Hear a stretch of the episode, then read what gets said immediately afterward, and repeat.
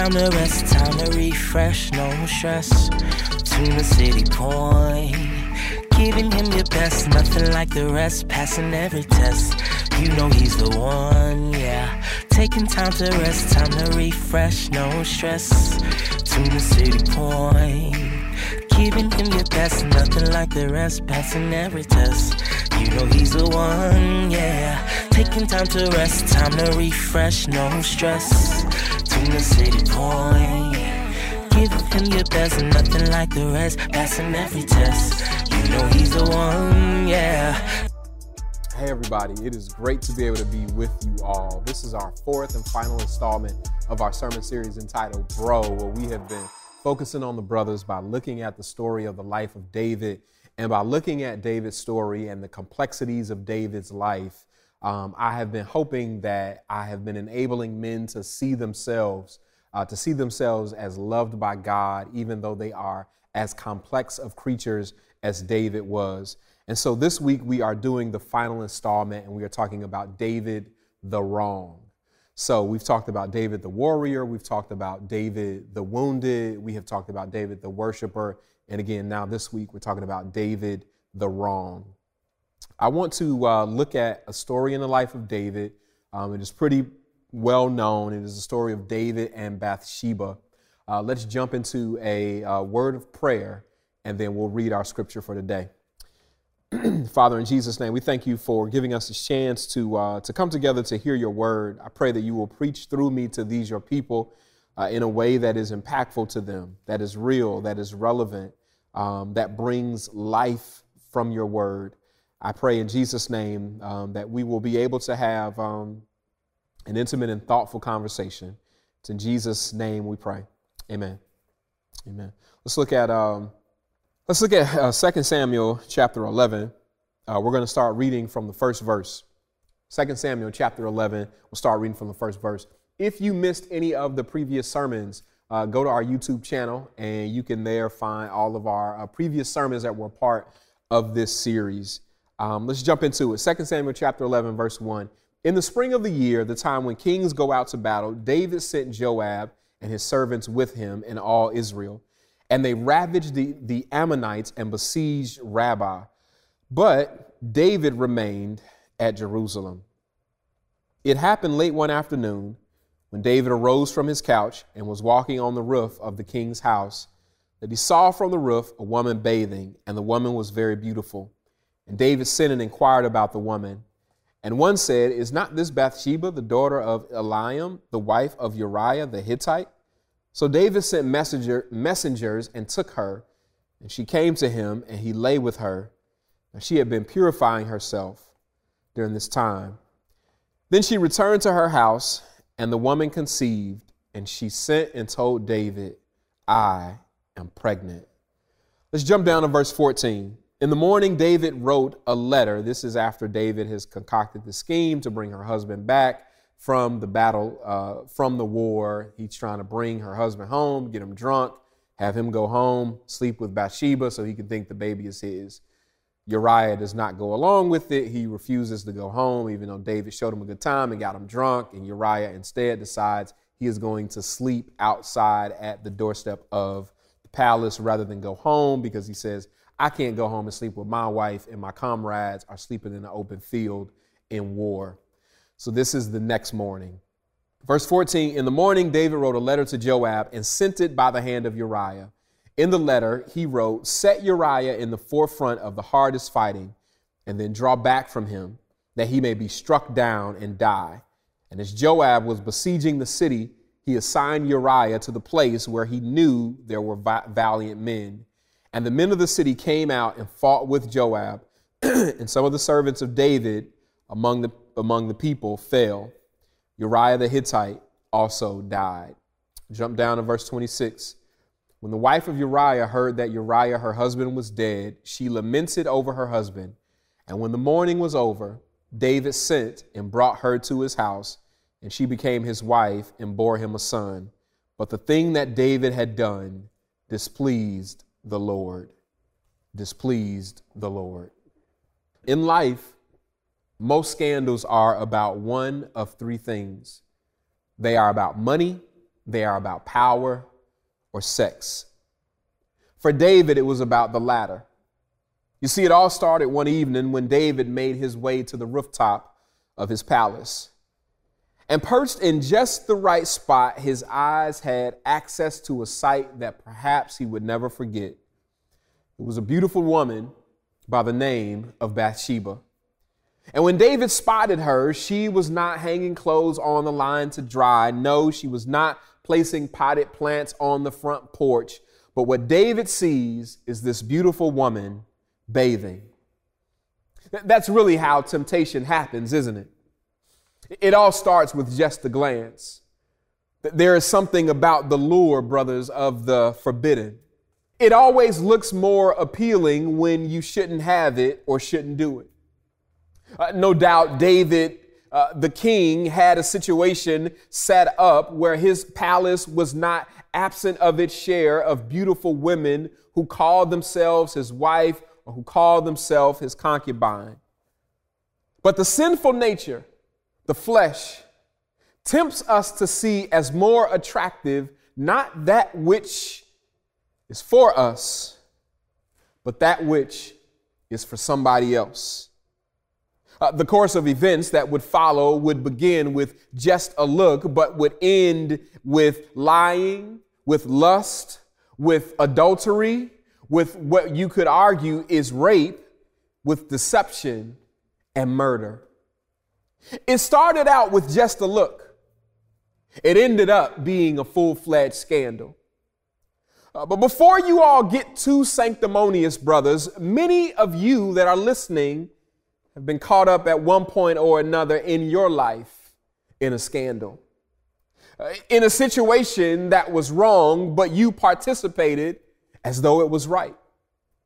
And I think it's a good time for me to level the playing field and establish that all scandals did not happen pre Christ in our lives. But what David's story lays out for us today is that you can be in a relationship with God and still be susceptible to foolish decisions, to sinful decisions, to entrapment within the web of sin, scandal. I may be talking to some people actually right now who, in this very moment, are caught up in a scandal.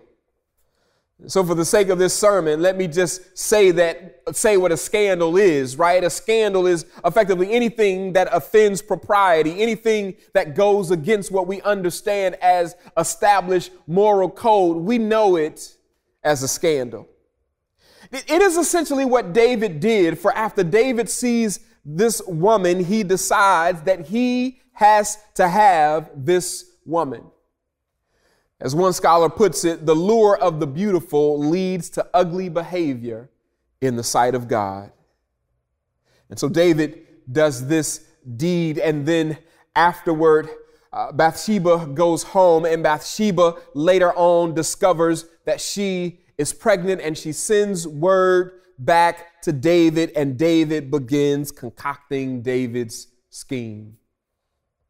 What will David do? How will David cover up his tracks? What David decides to do is to send for her husband Uriah to come home from the battle lines because surely if he comes home, he can get him to sleep with his wife. And if he sleeps with his wife, everything will be well because after sleeping with his wife, then he'll think that the baby was his.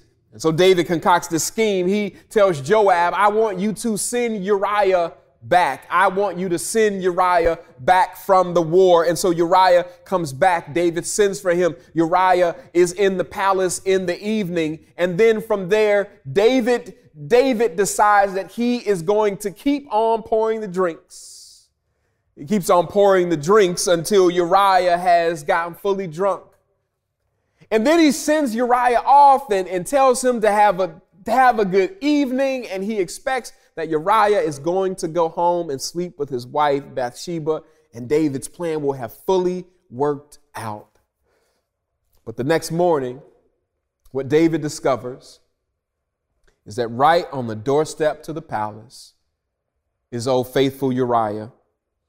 And here's what Uriah says is the reason that he did not go home. Uriah says, The men, my comrades in arms, were last night sleeping out in an open field trying to protect their lives, that there is no way that I could go home and sleep in my own bed. That is how much integrity that Uriah has. So David's scheme does not work, right? And David should have known better. He should have left it right there, but David decides to take it to another level. That's the problem with scandals. Is, is, is one misdeed, right? David committing adultery by taking a wife who was committed to someone else. David committing this sin of leveraging his power wrongly to make this woman come to the palace to sleep with him has now made David concoct this plan to, to make this man uh, father a child that wasn't his. And now, since that doesn't work out, David now takes it to a whole nother level. That is what scandal does to us. So, what does David do? David concocts a new scheme, and so he decides to write a letter and sent it by way of Uriah to Joab, the general, on the battle line. And in this letter, he says, Put Uriah on the front lines where the fiercest fighting is happening. And then, just as the fighting gets fierce, have people draw back. He is trying to, for sure, have Uriah killed. And that's exactly what happens. Uh, David thinks that everything is, is good when he finds out that Uriah uh, has been killed and, and, and word gets back to uh, Bathsheba that Uriah has, her husband has been killed. And the Bible says that after her time of mourning, after her time of mourning, David sends for her to come and live in the palace and he makes her his wife. It seems like everything is good until God decides to send this prophet. He, he sends the prophet Nathan, and the prophet Nathan comes to see David, and the prophet Nathan says, Ah, let, let me tell you, let me tell you a little story about what's happening, O king. He, he says that, that there's this one man that had like, like hundreds of lambs, hundreds of sheep, all the sheep he could want. And then there was this poor man that only had one little lamb. That's all he had. But, but the man that had all the lamb, that had all the sheep, decided to take the sheep, the lamb of the one that only had one. He says, King, I, I, don't, I don't know what to do. What, what, what should happen to the man that took the sheep of the one man? David says he should be killed and everything he has taken from him. Nathan says to him, Oh man, king, you are the man. It is there that David uh, realizes that, that uh, Nathan has uh, put, put together, the prophet Nathan has put together a story, a parable to show David himself, and that God has sent Nathan there to show David himself so that David can be contrite about what has happened. Contrition indeed David does experience. I want to say, just pause for a moment and ask the question to the brothers if that has ever happened to you. Where you were wagging the finger at somebody else the way that David was to the man in this story that took the one lamb and he had all the sheep, and David is like, he should be killed and everything that he has should be taken away. Have you ever been there where you were the one that were finger wagging at somebody else and the Holy Spirit simply said to you, I am showing you yourself? Question is, what do we do when we get caught up in these kinds of scandals? Well, what do we do when we are as deep as David is? Well, we are not on the first sin of the series, but we are on the fifth sixth sin of the series. For David, it started out by him abusing his power, sending for the woman, some other man's wife, sending for that woman to come, and she could not say no to the king. First sin. Second sin was adultery. Second. Third was the scheme that he concocted to try to make Uriah father somebody else's child unbeknownst to him. That's number three. Fourth is when he murdered Uriah. Fifth he takes Uriah's wife to become his wife. He's deep in it. My brothers, what do you do when you are deep in the scandal? What do you do when you are like David? You are deep in the wrong. Let me tell you what some of you do, brothers. Let me tell you what some of us do. This is us standing in this together. What some of us do is we stand on our wrong. And, we somehow in our minds believe that by standing on our wrong, by doubling down and seeking to justify our wrong, that it makes our wrong right. My dude, you cannot change the morality of God just because you are sincere in your wrong. What God has declared is right, what God has declared is righteous, is what is right and what is righteous, regardless of whether we want to follow it or not, regardless of whether we want to be contrite or not. My question is what do you do when you are caught red handed in a scandal? Because I'm talking to some brothers right now that are standing in scandals, that are standing in mess that we have created. I want to give you encouragement from David's story about what we ought to do with that. It cannot be found in first in excuse me in second Samuel, but you actually got to go over to what I would consider to be like David's journal in the Psalms. You see David is the writer of many of the Psalms and many of the Psalms can be attached to situations in the life of David. He took out pen and parchment and would just write. He would write poetry. He would write songs in that moment. David, the musician, says this Psalm 51. This is what David does when he realizes that he is caught in, in this scandal. Psalm 51. Have mercy on me, O God, according to your unfailing love, according to your great compassion, blot out my transgressions. Wash away all my iniquity and cleanse me from sin. For I know my transgressions and my sin is always before me. Against you, you only have I sinned and done what is evil in your sight, so that you are proved right when you speak and justified when you judge. Surely I was sinful at birth, surely sinful from the time my mother conceived me. Surely you desire truth in the inner parts. You teach, you teach me wisdom in the inmost places. Cleanse me with hyssop and I will be clean. Wash me and I will be whiter than snow. Let me hear joy and gladness. Let the bones you have crushed rejoice. Hide your face from my sins and blot out all my iniquity. Create in me a pure heart, O God, and renew a steadfast spirit within me. Do not cast me from your presence or take your Holy Spirit from me. Restore to me the joy of your salvation and grant me a willing spirit to sustain me. Then I will teach transgressors your ways and sinners will turn back to you. Save me from blood guilt, O God, the God who saves me, and my tongue will sing of your righteousness. O Lord, open my lips and my mouth will declare your praise. You do not delight in sacrifice, or I would bring it. You do not take pleasure in burnt offerings. The sacrifices of God are a broken spirit, a broken and a contrite heart. Oh God, you will not despise it. In your good pleasure, make Zion prosper. Build up the walls of Jerusalem. Then there will be righteous sacrifices, whole burnt offerings to delight you. Then bulls will be offered on your altar. What does David do when he is caught up in the scandal and it has become clear to him that God sees him? What does David do? He repents, he is contrite. Brothers, here's something that I love about David. What I love about David is that in him I can see me, an imperfect dude, somebody that despite that, that has the complexities that despite trying to get many things right, sometimes get them wrong. And, and let me say to you that, that there are many brothers who find themselves um, staying away from church because they're like, I, I, I don't want to be in church and be a hypocrite, or, or staying away, running away from God because in your mind, like God has no grace, God has no forgiveness. What I love about the story of David is it shows this character of a man after God's own heart who messes up. And it shows us that God does not judge us by our perfection, but he judges us based on our contrition. So I say to you, brothers, that just as you do wrong and I have done wrong, David has done wrong too.